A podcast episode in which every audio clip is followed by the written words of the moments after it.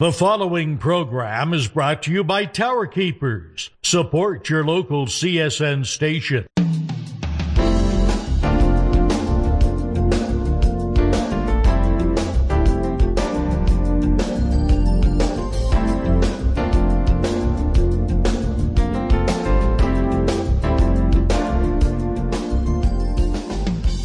CSN International presents To Every Man an Answer the live apologetics program that equips you to give a reason for the hope that lies within you.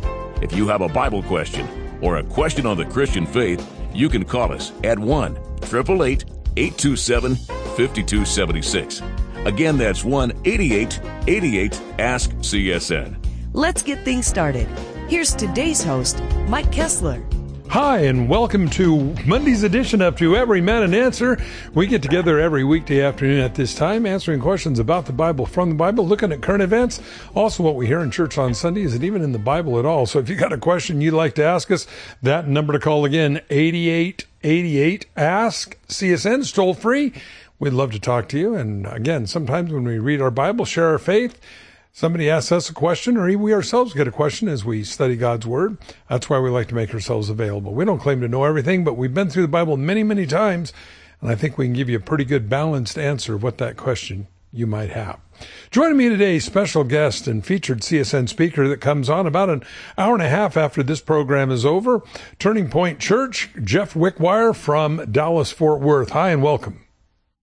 Hello, Mike, and uh, my apologies if I sound like I'm a little bit in a cave, having a little bit of di- uh, tech difficulties, but uh, I'm sure you can still hear me anyway, and I- am going to try to work on it. But great to be with you, and I want to welcome all of the uh, to Every Man and Answer uh, listeners. I'm expecting, we're expecting some great questions today, and starting off this brand new week.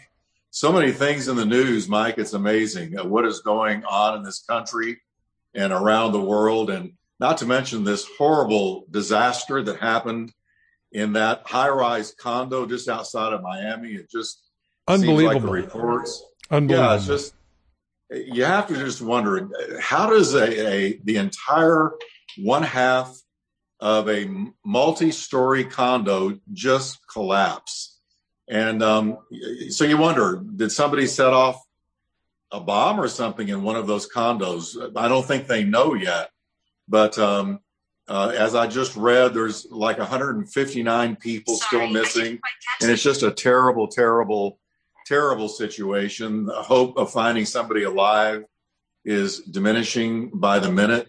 And um, you know, my church yesterday, we prayed for all of these poor people, um, the survivors, uh, anybody that might still be trapped and, and, and alive. Yes, I can't uh-huh. imagine the horror of such a thing. But it's one of those situations where you're just looking and, you know, you remember what Jesus said about the Tower of Siloam that collapsed. And they were wanting to know, Jesus, what did they do? Uh, what sins were in their life that this happened to them? Uh, apparently, they were worse sinners than the rest of us because this terrible tragedy befell them. And Jesus said, No, but unless you repent, you will perish likewise. And so, just kind of pulling this tragedy into a biblical context, we never know, Mike, when our day may come. And nope. Jesus said the, the primary thing for any human being on earth is to get right with God. Get right with God. Uh, repent, because those people woke up on that that day, never dreaming that uh, that was going to be their last day or they were going to be in a tragedy like this. I I read uh, one man whose wife perished in it had called him and said, for some reason the pool is empty, and then the phone went dead. So you know we think of the words of Jesus, the people involved in, in this tragedy were not worse sinners than anyone else uh, time and chance, the book of Ecclesiastes says, happens to us all. And uh, they just, they found themselves in a terrible, uh, tragic accident. And hopefully, Lord, uh, Mike, many of them were saved, were Christians. Uh, and the rest of us, you never know. So if you've never repented, uh, get right with Christ. Get right with Christ. Yeah, well, that's why the Bible says today is the appointed day of salvation. And I really believe that's one of the reasons why we don't want to put off tomorrow what we have to do today because tomorrow is not promised to any of us. Well, let's go ahead and go to the phones. 8888 Ask is the number to call if you want to be part of the program today. And we'll go to Lavana, Sacramento, California. Hi, welcome.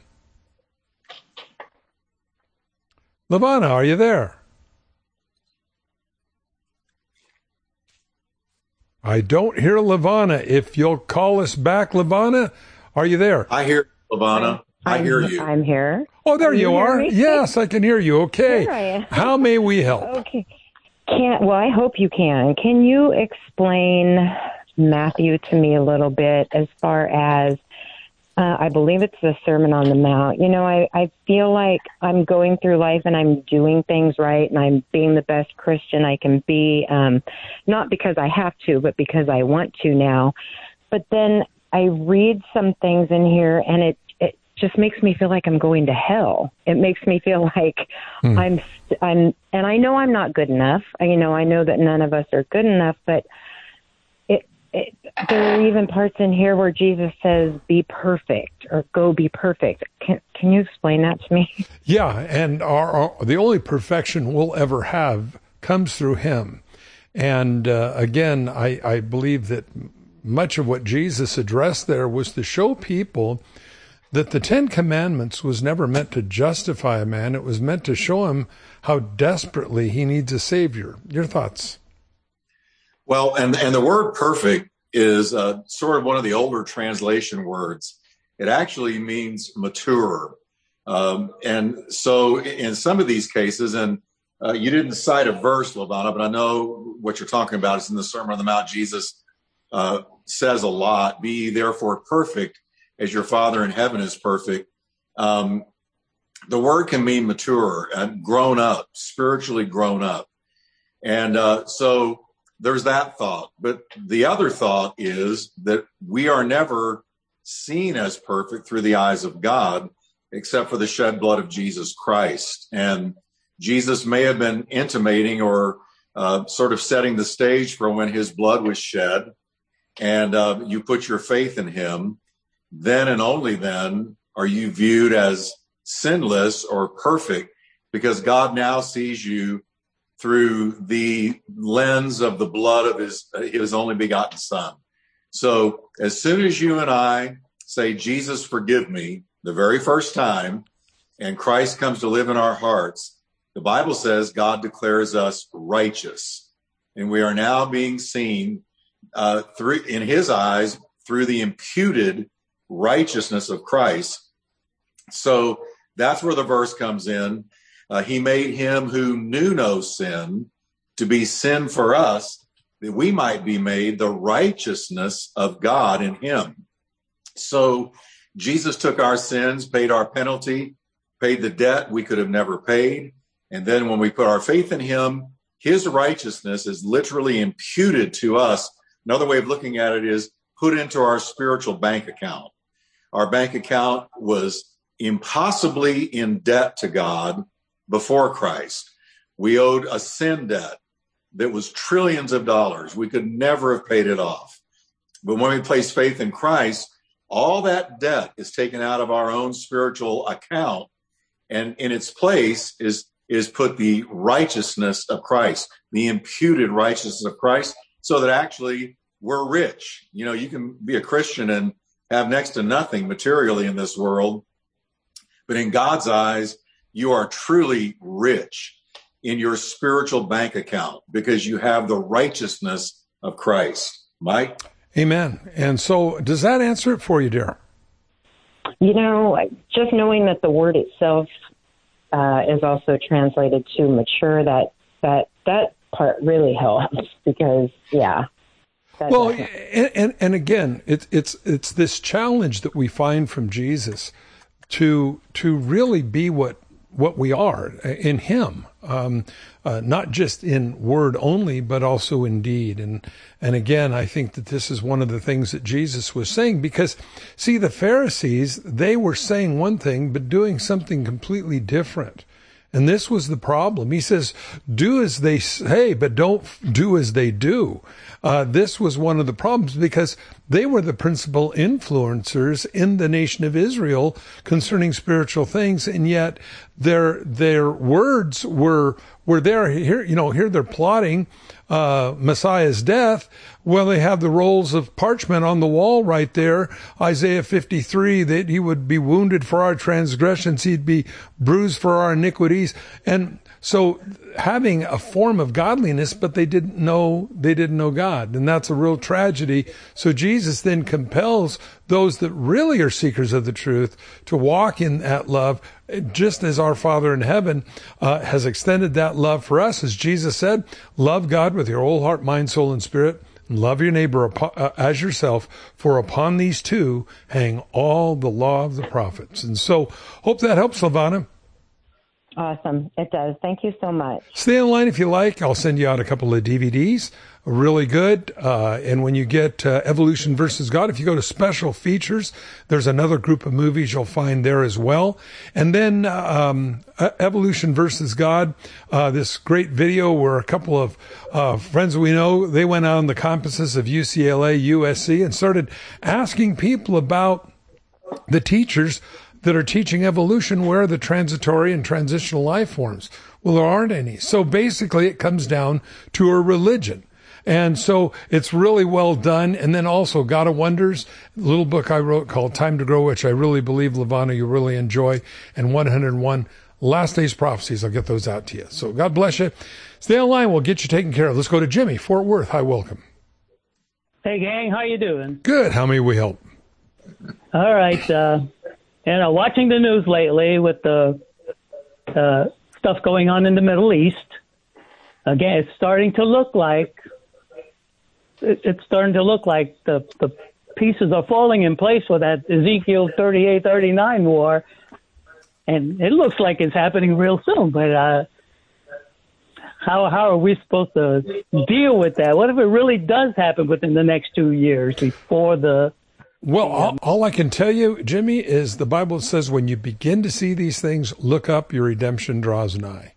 Jesus said that.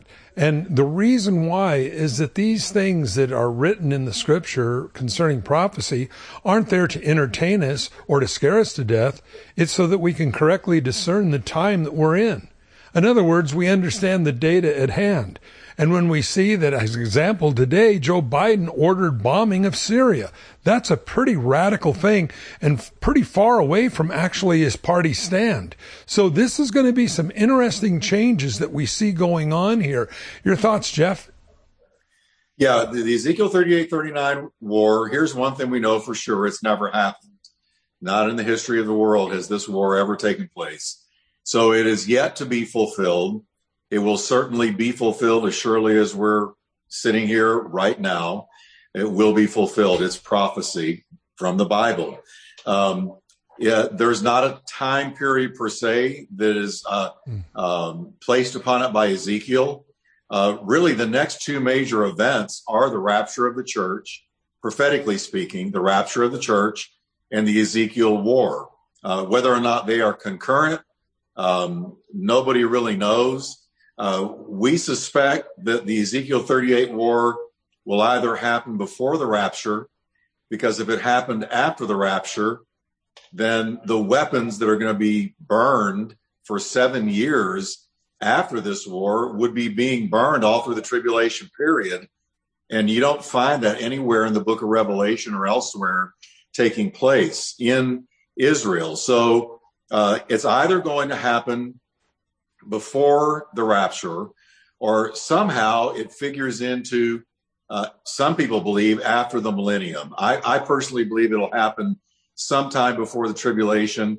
I wouldn't be surprised to get up some morning and turn on the TV or look at the news and see that a major, major attack against Israel has gone down and that the players are Russia, along with a confederacy of other Middle Eastern Islamic nations.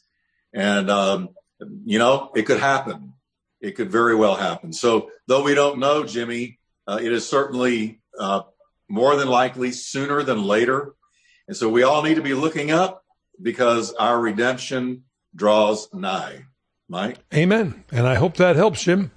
I was, I was thinking because uh, if if the if those countries, all those little pieces are starting to fall into place, and at the same time, as we can tell who's ever out to destroy America now, they, they got a really good head start on us. well, sure, and and you got to realize that that um, by just waiting, um, all these foreign countries just waiting, America becomes weaker um, and and more demoralized every day uh, to the point where I think people could be taking over and people won't even do anything. They don't want to tear themselves away from their TV sets or even look in the street to see the uh, Russian army walking by or or whoever it might be.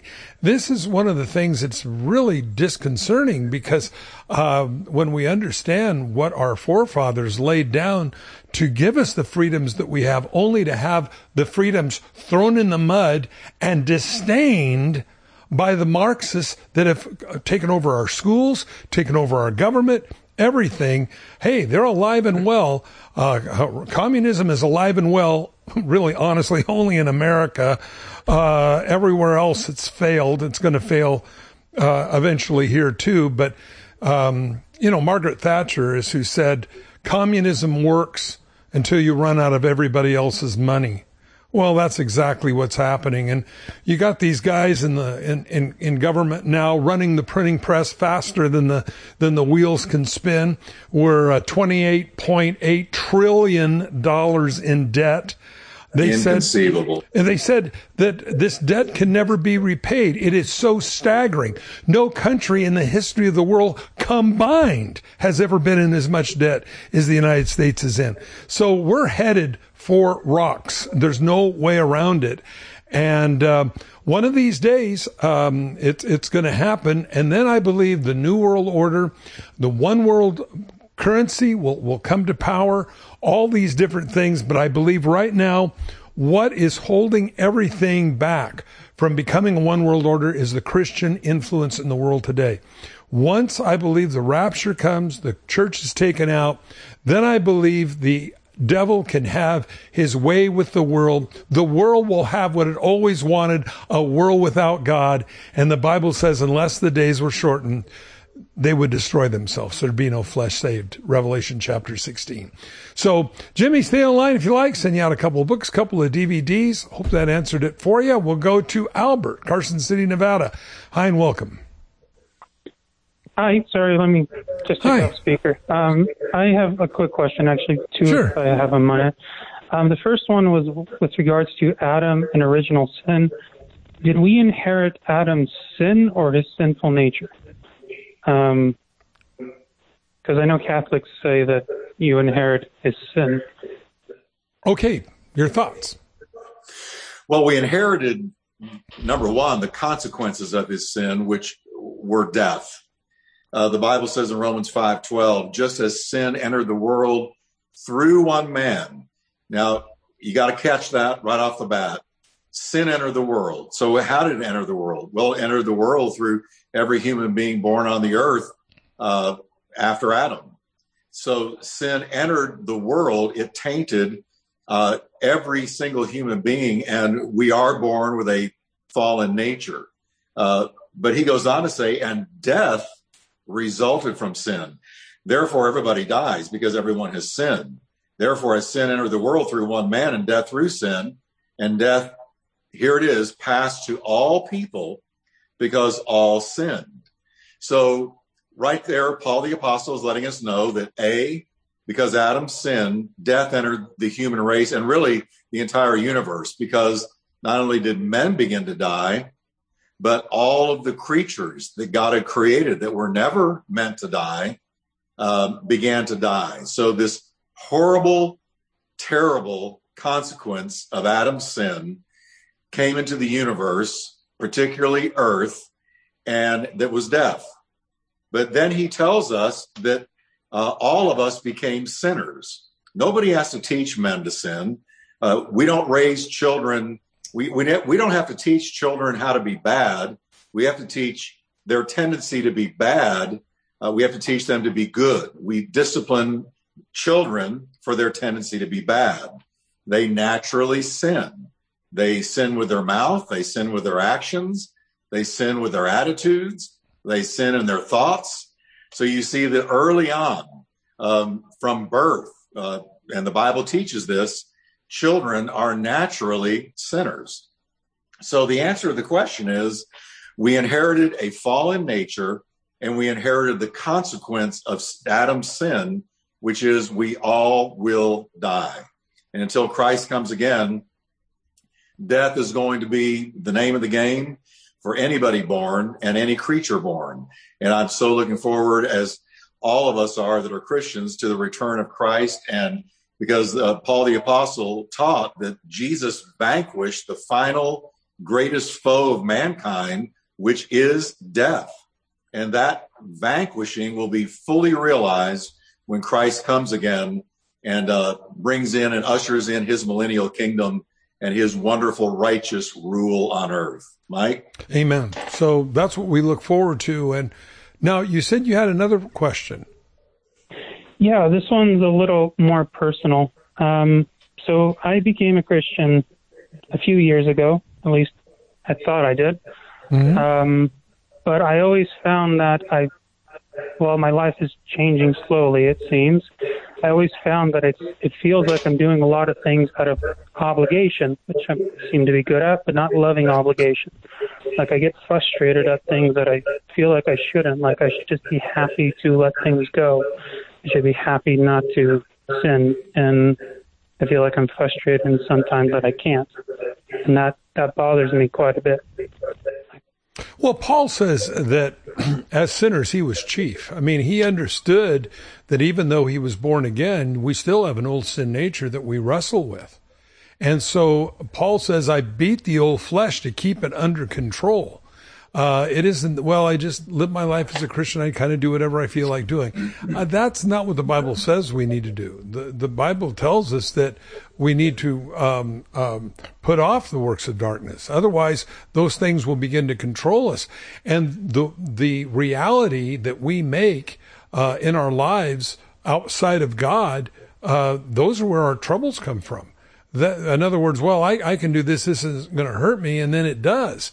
So I believe that again, when God says don't do certain things or you need to do certain things, it isn't that God's trying to be mean to us. He's, it's that God knows the ultimate consequence, just as you would look at a child and say, honey, you cannot eat candy morning, noon, and night for breakfast, lunch, and dinner and not expect either sugar diabetes to, or weighing 300 pounds or not having a single tooth in your head. Now, we know that because we know what it does. Well, the problem is a lot of the things concerning spiritual matters, we don't know what it does. And so if we don't get our thoughts uh, under control, if we begin to act on our thoughts, uh, we can find ourselves in a, in a world of hurt. So, you know, well, I'm just going to give that person a piece of my mind. Well, the Bible says a soft answer turns away wrath. Wouldn't it be a little bit smarter to just wait and not do that? You see, the thing is, we, we, we, we're impulsive most of the time in our lives. Even people that are well controlled and, and, and self controlled, they still uh, uh, fly off the cuff. This is where the prob- problems come from. The Bible says, Where do wars and, and fightings come from among you? You see, the old sin nature is a powerful thing. And if we don't bring the old sin nature under control, it will destroy us. Again, it isn't that God's being mean saying, don't do this because, you know, I don't want you to have any fun. It's that God saying, I know what the consequences are if you do this and they ain't good. So I really believe that when we turn it back over to God again, and when you said, well, I, I, I think I'm a Christian, you either are or not. If you've asked Christ to come into your life, forgive your sins, yes, you, you're a Christian. That doesn't mean we don't struggle. We all struggle. There's never going to be an age, a time, a point in our Christian experience where we don't. Our dependency is upon Christ and Him alone continually. Jeff, your thoughts? Yeah, Albert, just, I, I know we're headed up to a break, but quickly, uh, I, I seem to pick up that you were saying you weren't experiencing the joy of the Lord, uh, that you were feeling heavy, sort of uh, under a burden. And I would really encourage you to pray and say, God, if I'm carrying some things I shouldn't be carrying, if, I'm if I'm failing to bring my my worries, my concerns, my fears, my shortcomings, uh, my struggles, uh, my what is weighing me down. Psalms 55, 22 says, "Roll your burdens upon the Lord, and He will sustain you." Uh, and then Paul wrote in Philippians 4, "Cast your cares upon the Lord; He cares for you." Sometimes I've seen in my own life that if I'm feeling heavy and burdened down and sort of dragging my feet, that one of the causes can be I just haven't spent enough time in prayer giving things to God.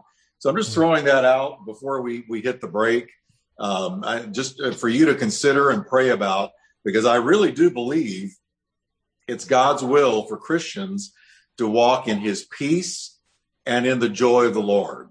And if one of those two or both are lacking, it's usually our fault, something we're not doing. It's certainly not God's fault. He's provided whatever we need to walk in that peace. So I would encourage you to consider that and uh, pray about it and see if that might be the case. Yeah, and and Albert to go on, you know, Paul writing, he says that all of creation groans under the sin of man.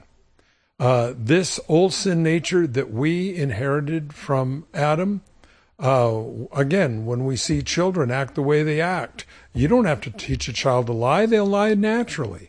You don't have to uh, uh, tell somebody to to to um, sash you back. They, it's in the old sin nature to do that.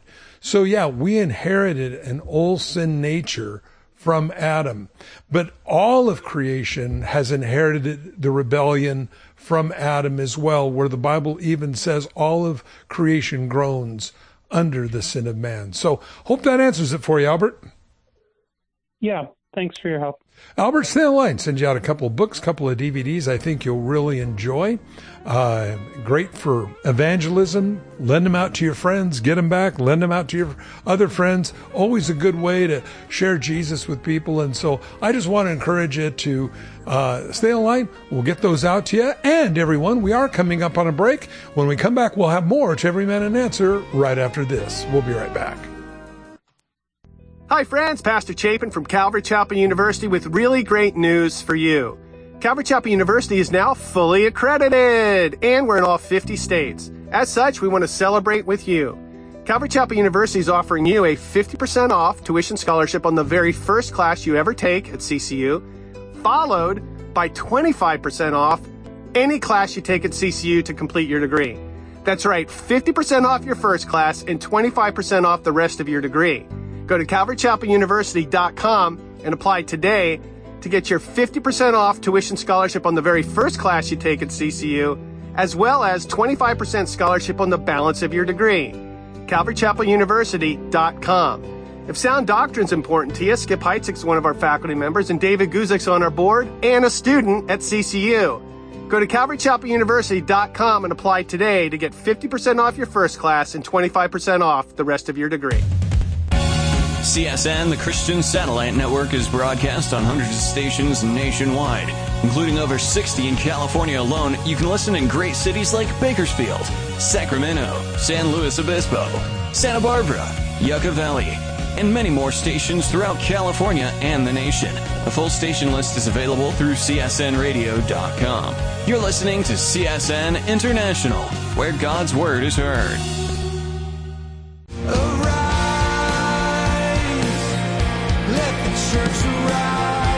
Bringing you worship music that exalts the Lord, words and lyrics that lift up His name.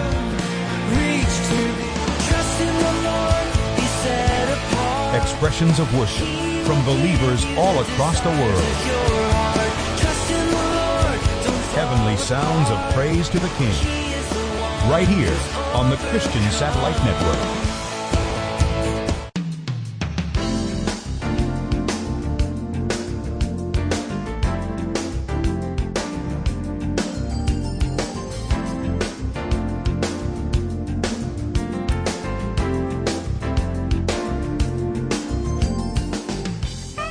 We want to welcome you back to part two of Every Man an Answer on this Monday afternoon. And with Jeff Wickwire, I'm here with Mike Kestler. We're going to go right back to the phones, and we have on the line Barry from Hawaii. Aloha.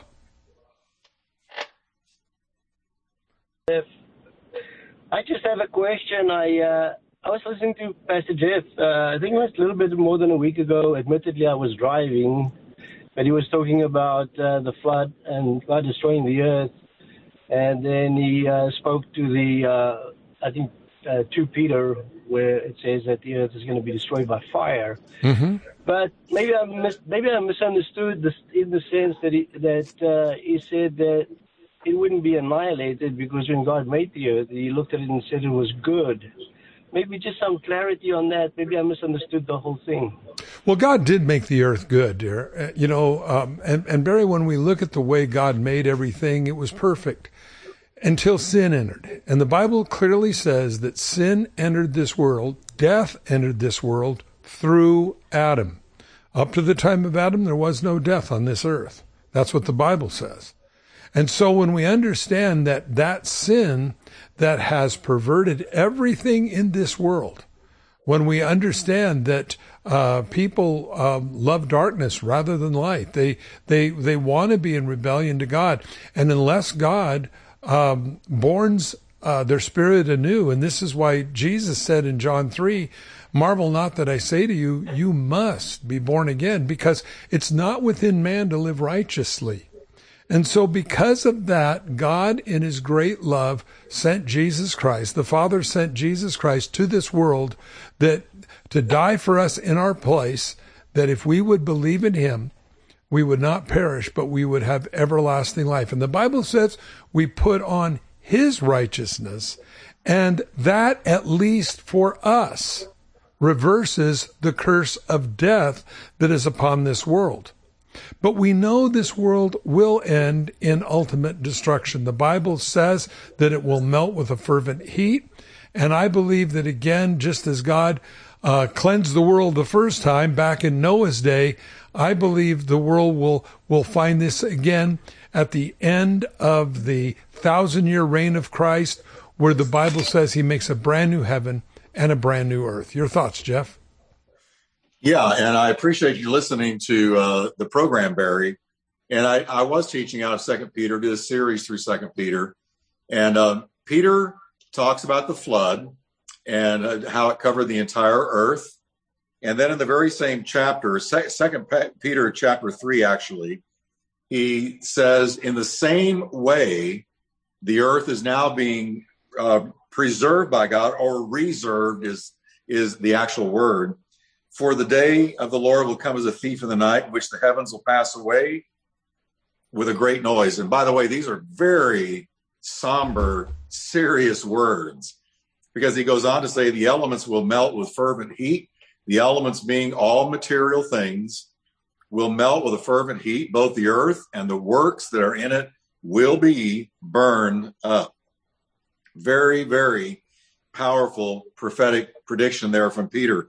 So he lets us know uh, exactly how this world is going to come to an end. You know, the evolutionists uh, tell us that everything is evolving into a better place, uh, that things are advancing and moving forward. And uh, if you really believe in evolution, then you believe that things are actually getting better and not worse. But the Bible gives a totally different picture that our world is racing towards two major events the return of Christ and the judgment of all mankind for their sins. And um, there is going to be a time when the earth is going to be melted, literally dissolved. Peter says, seeing that all these things will be dissolved, what manner of people ought we to be?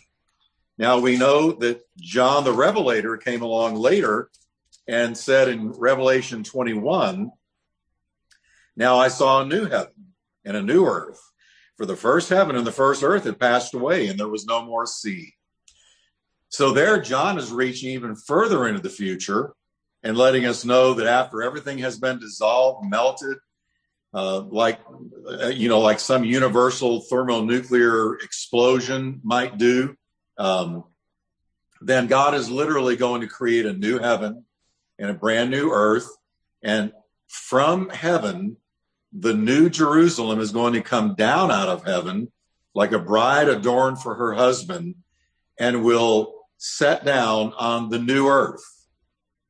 And it will be an incredible incredible bliss, beauty, splendor, glory, magnificence, you name it. There's not enough adjectives to describe what it will be like when all the sin has been uh, removed, when the devil has been thrown into the lake of fire, when there's no more corrupt flesh to carry men down into sin, when we are literally living with Christ forever in a perfect world, uh, what a wonderful day that will be. So I don't know if that answers your question, Barry, but I did teach that. I, have taught it straight out of Second Peter chapter three, and um, the the message to all of our listeners would be: Are you ready? Are you really ready? Have you come to Christ? Because this world is not is not headed towards a better time. It's headed towards a terrible time. The Great Tribulation, uh, the Millennium, and then the Great White Throne Judgment, where man, every man,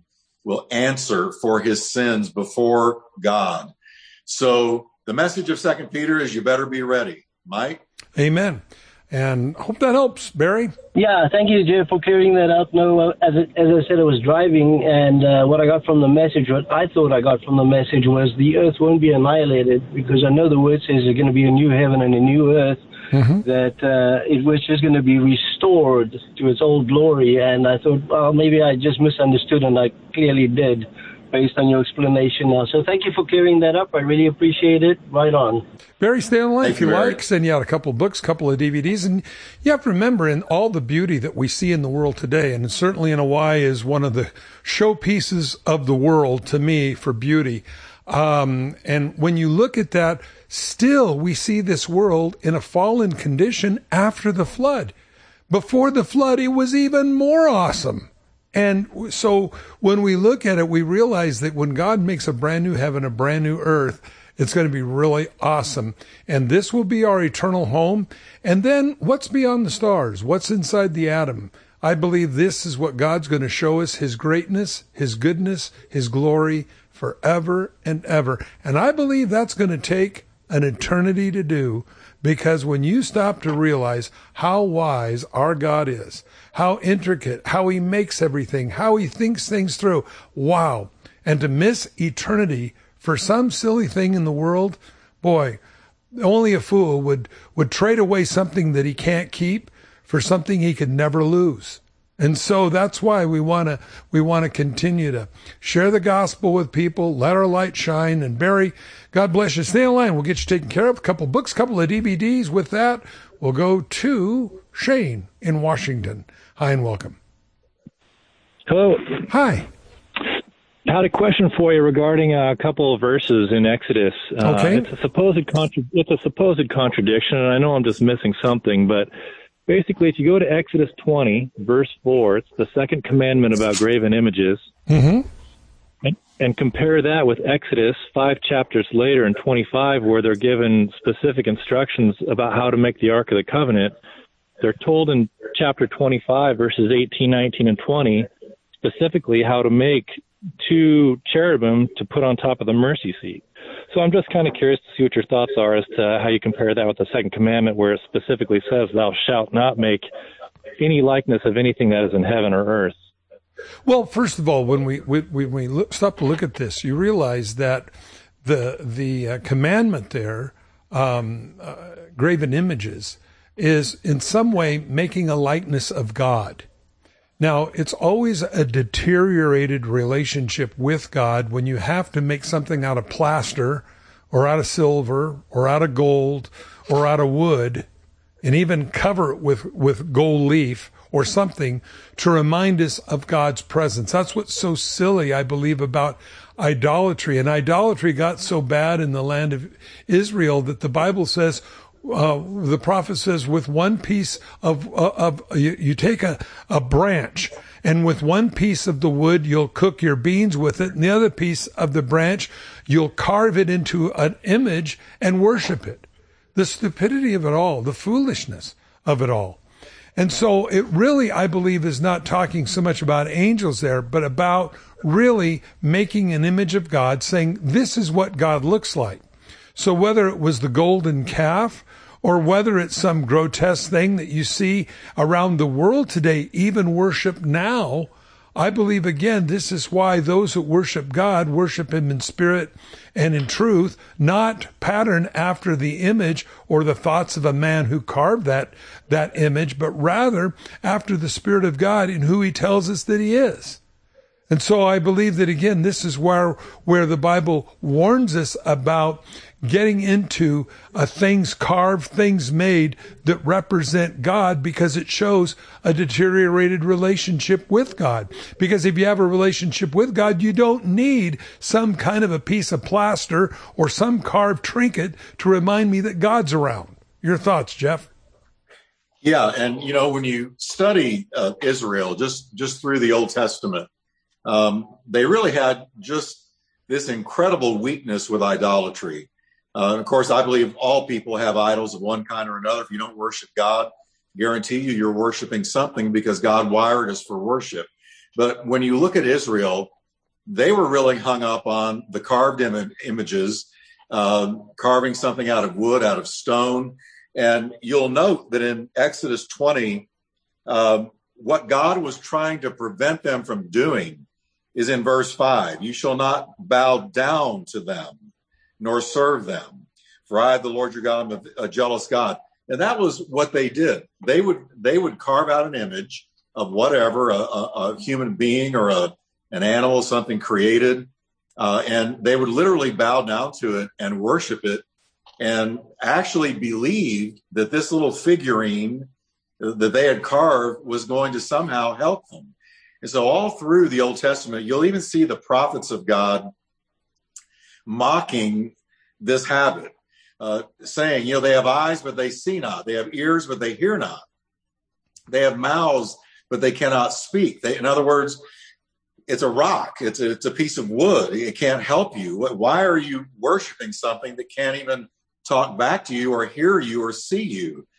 And then when you go to Exodus 25, where God is instructing them regarding the mercy seat, uh, he tells them to to create the golden cherubim, two of them, to put on top of the mercy seat.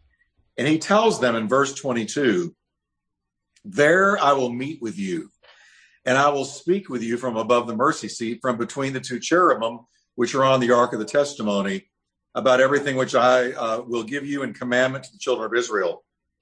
So there's something distinctly different about these cherubim. A, God is instructing them and guiding them to create them. But then he gives them what the purpose of the cherubim will be. That God literally spoke from between these cherubim and his Shekinah glory manifested between these cherubim.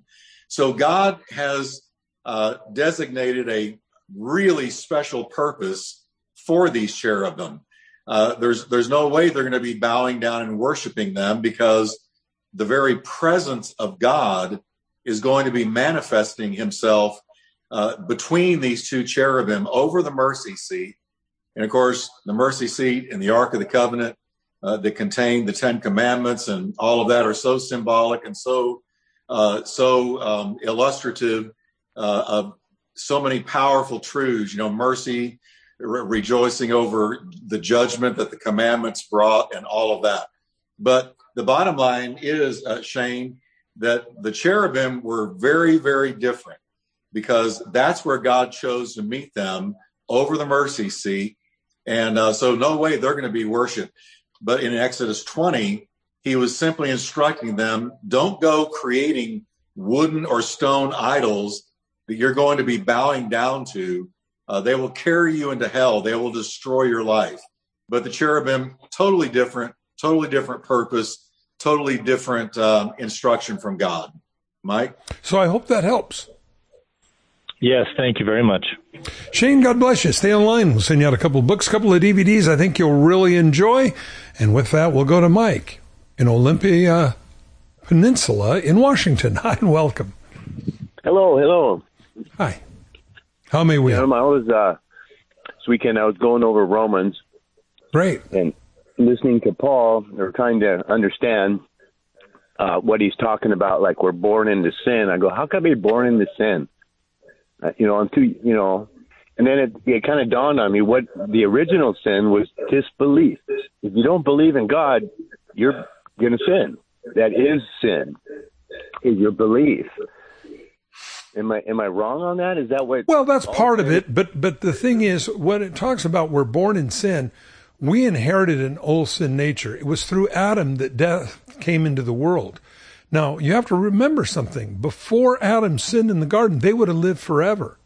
So just as Adam died and all and Eve died, so that has been passed into the genes of every human being in this world. Now, someday we're going to get a new body, a body incorruptible that will never die.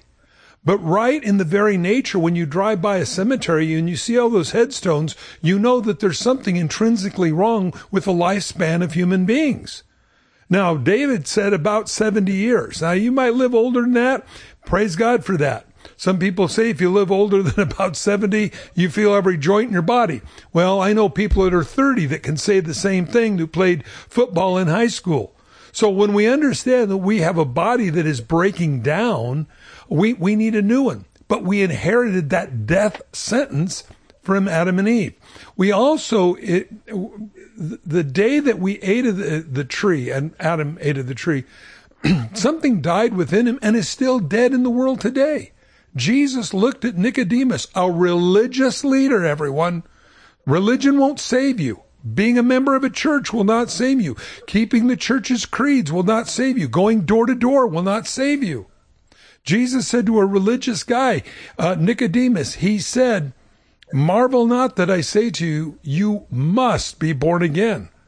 Nicodemus was puzzled. Well, what do I got to do? Get back in my mom? And the whole thing, Jesus said, unless a man's born of the water and of the Spirit, he'll not enter into the kingdom of God. Just as you had a water birth when the water broke and out comes the baby, there's a supernatural birth as well, just as dynamic as that, that changes a person from death unto life. And so this is where, again, we put on, as Paul says, his nature. We abandon our flesh. We say, okay. And as Jesus then taught those who would follow him, thy kingdom come, thy will be done on earth as it is in heaven. That is our prayer. Jeff, your thoughts? Yeah, and disbelief is a part of it, like Mike said. But when you stop and think, what does sin do? It immediately separates you from God. That is really the, the poison of sin.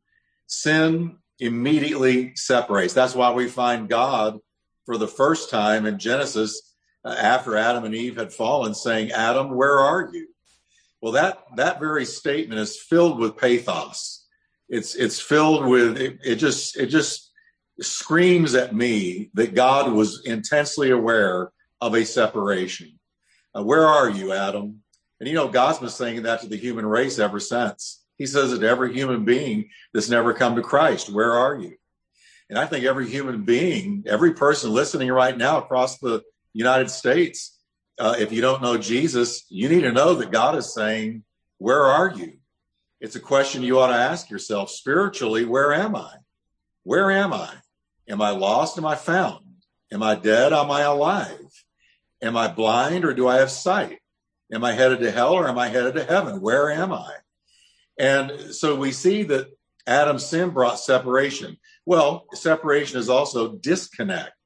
Well, disconnect from what? Disconnect from the life and the power and the presence and the relationship with and of God. So that's what sin does. So when we're born, we're born disconnected. And being disconnected, that's how we're lost. Jesus said the Son of man has come to seek and to save that which was lost. Well, what kind of lost? You know, lost in the woods? What is it talking about? Well, spiritually lost is the worst kind of loss there is. And you're lost because you're disconnected. You, you are not connected to the life of God. So when we come to Christ, the first thing that happens is the Holy Spirit, from whom we have been disconnected, uh, comes to live inside of us. And for the first time in our life, we're alive, truly alive, because now God's life that was intended to be inside of us from birth has now come to live inside of us. And so, Mike, that's the whole issue with sin it's not just disbelief, belief, but why do we disbelieve? Because we're disconnected from God. We're born with that fallen, disconnected nature. And part of that disconnected nature is to be filled with disbelief and rebellion against God. The Bible goes so far as to say we were literally enemies of God until we came to Christ. And so I hope that helps, Mike. Amen. I hope it does. It it does.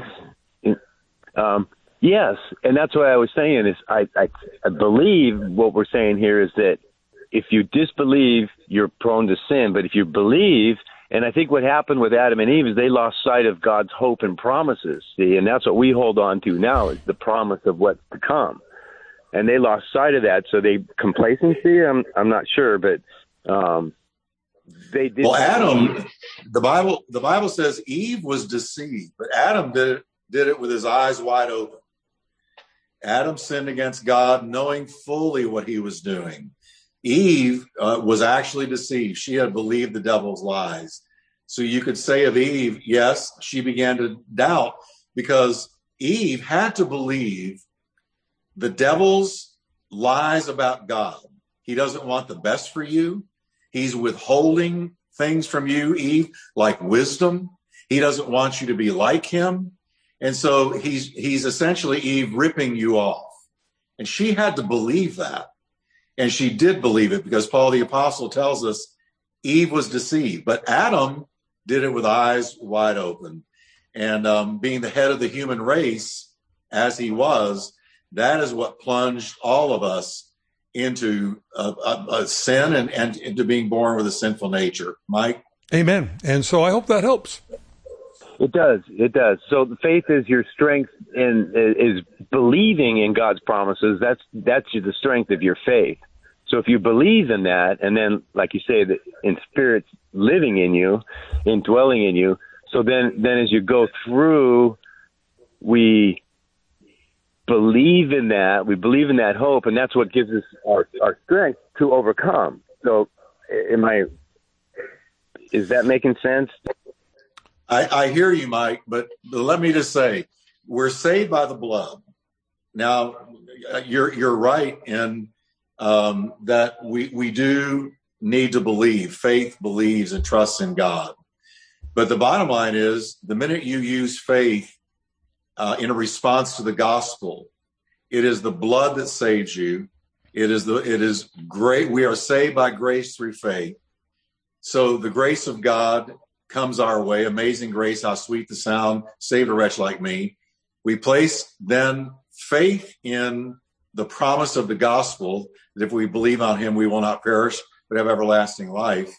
Then we're saved. Then you live the Christian life out by faith. That's true. But bottom line is it's the shed blood of Christ that is saving us, that has saved us and secured us for the day we go to heaven. Yes, and Jesus raising from the dead, demonstrating and proving that he had power over death. There's nothing a dead person needs more than life. And the Bible says until we come to Christ, we are dead in trespasses and in sins. And so we need to come to Christ. He then, because of our faith in him, rejuvenates us, gives us a new nature. And then as we walk in faith, God strengthens that and we have this daily walk with him which again is, I believe, encouraged so much by the daily reading of His Word. I hope that helps. It, it does. It does. So if I if I believe that God can change me, then He can. Absolutely. If you believe He can't, yes. uh, without faith, it's impossible to please Him. And so God gives us the strength we need to overcome the things we know we shouldn't do. So this is why, again, uh, uh, Jesus Christ, the author and the finisher of our faith. Any faith that I have is what he's given me. And that faith that he's given me, I want to act upon to really make it everything that God wants me to be for his kingdom. And to live as Christ, to die as gain. Mike, stay online and, and uh, we'll get the, get you some books that'll explain, explain this a little bit further. A little book called Time to Grow will really help you, okay? All right. Thank you. Well, God bless you. And again, want to just encourage you and encourage everyone. Keep reading your Bibles. We're all out of time. Chris, Shannon, please call us back. We'll put you on first thing tomorrow. Jeff, thanks for being on the program today. Good to be with you, Mike. We had a great time. It's oh, the fastest hour in radio. It's the fastest hour, period. It just flies past. But um, again, uh, Chris uh, and all, y'all uh, that are on the phone right now, call back. You have first line. We'll we'll get to your call first thing tomorrow. Look forward to being back with all of you. So until then, may the Lord keep you in His love. Keep looking up. Our redemption draws nigh. God bless you. Good night. To find out more about this ministry or to receive a copy of today's program, please call 1 800 357 4226 or write us to Every Man an Answer, P.O. Box 391, Twin Falls, Idaho 83303. That toll free number is 1 800 357 4226.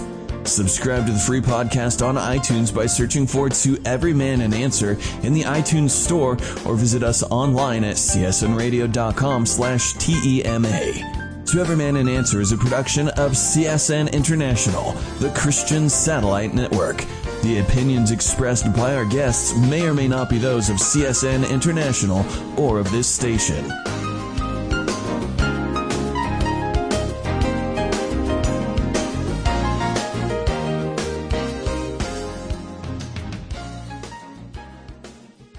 The preceding program was brought to you by Tower Keepers. Support your local CSN station.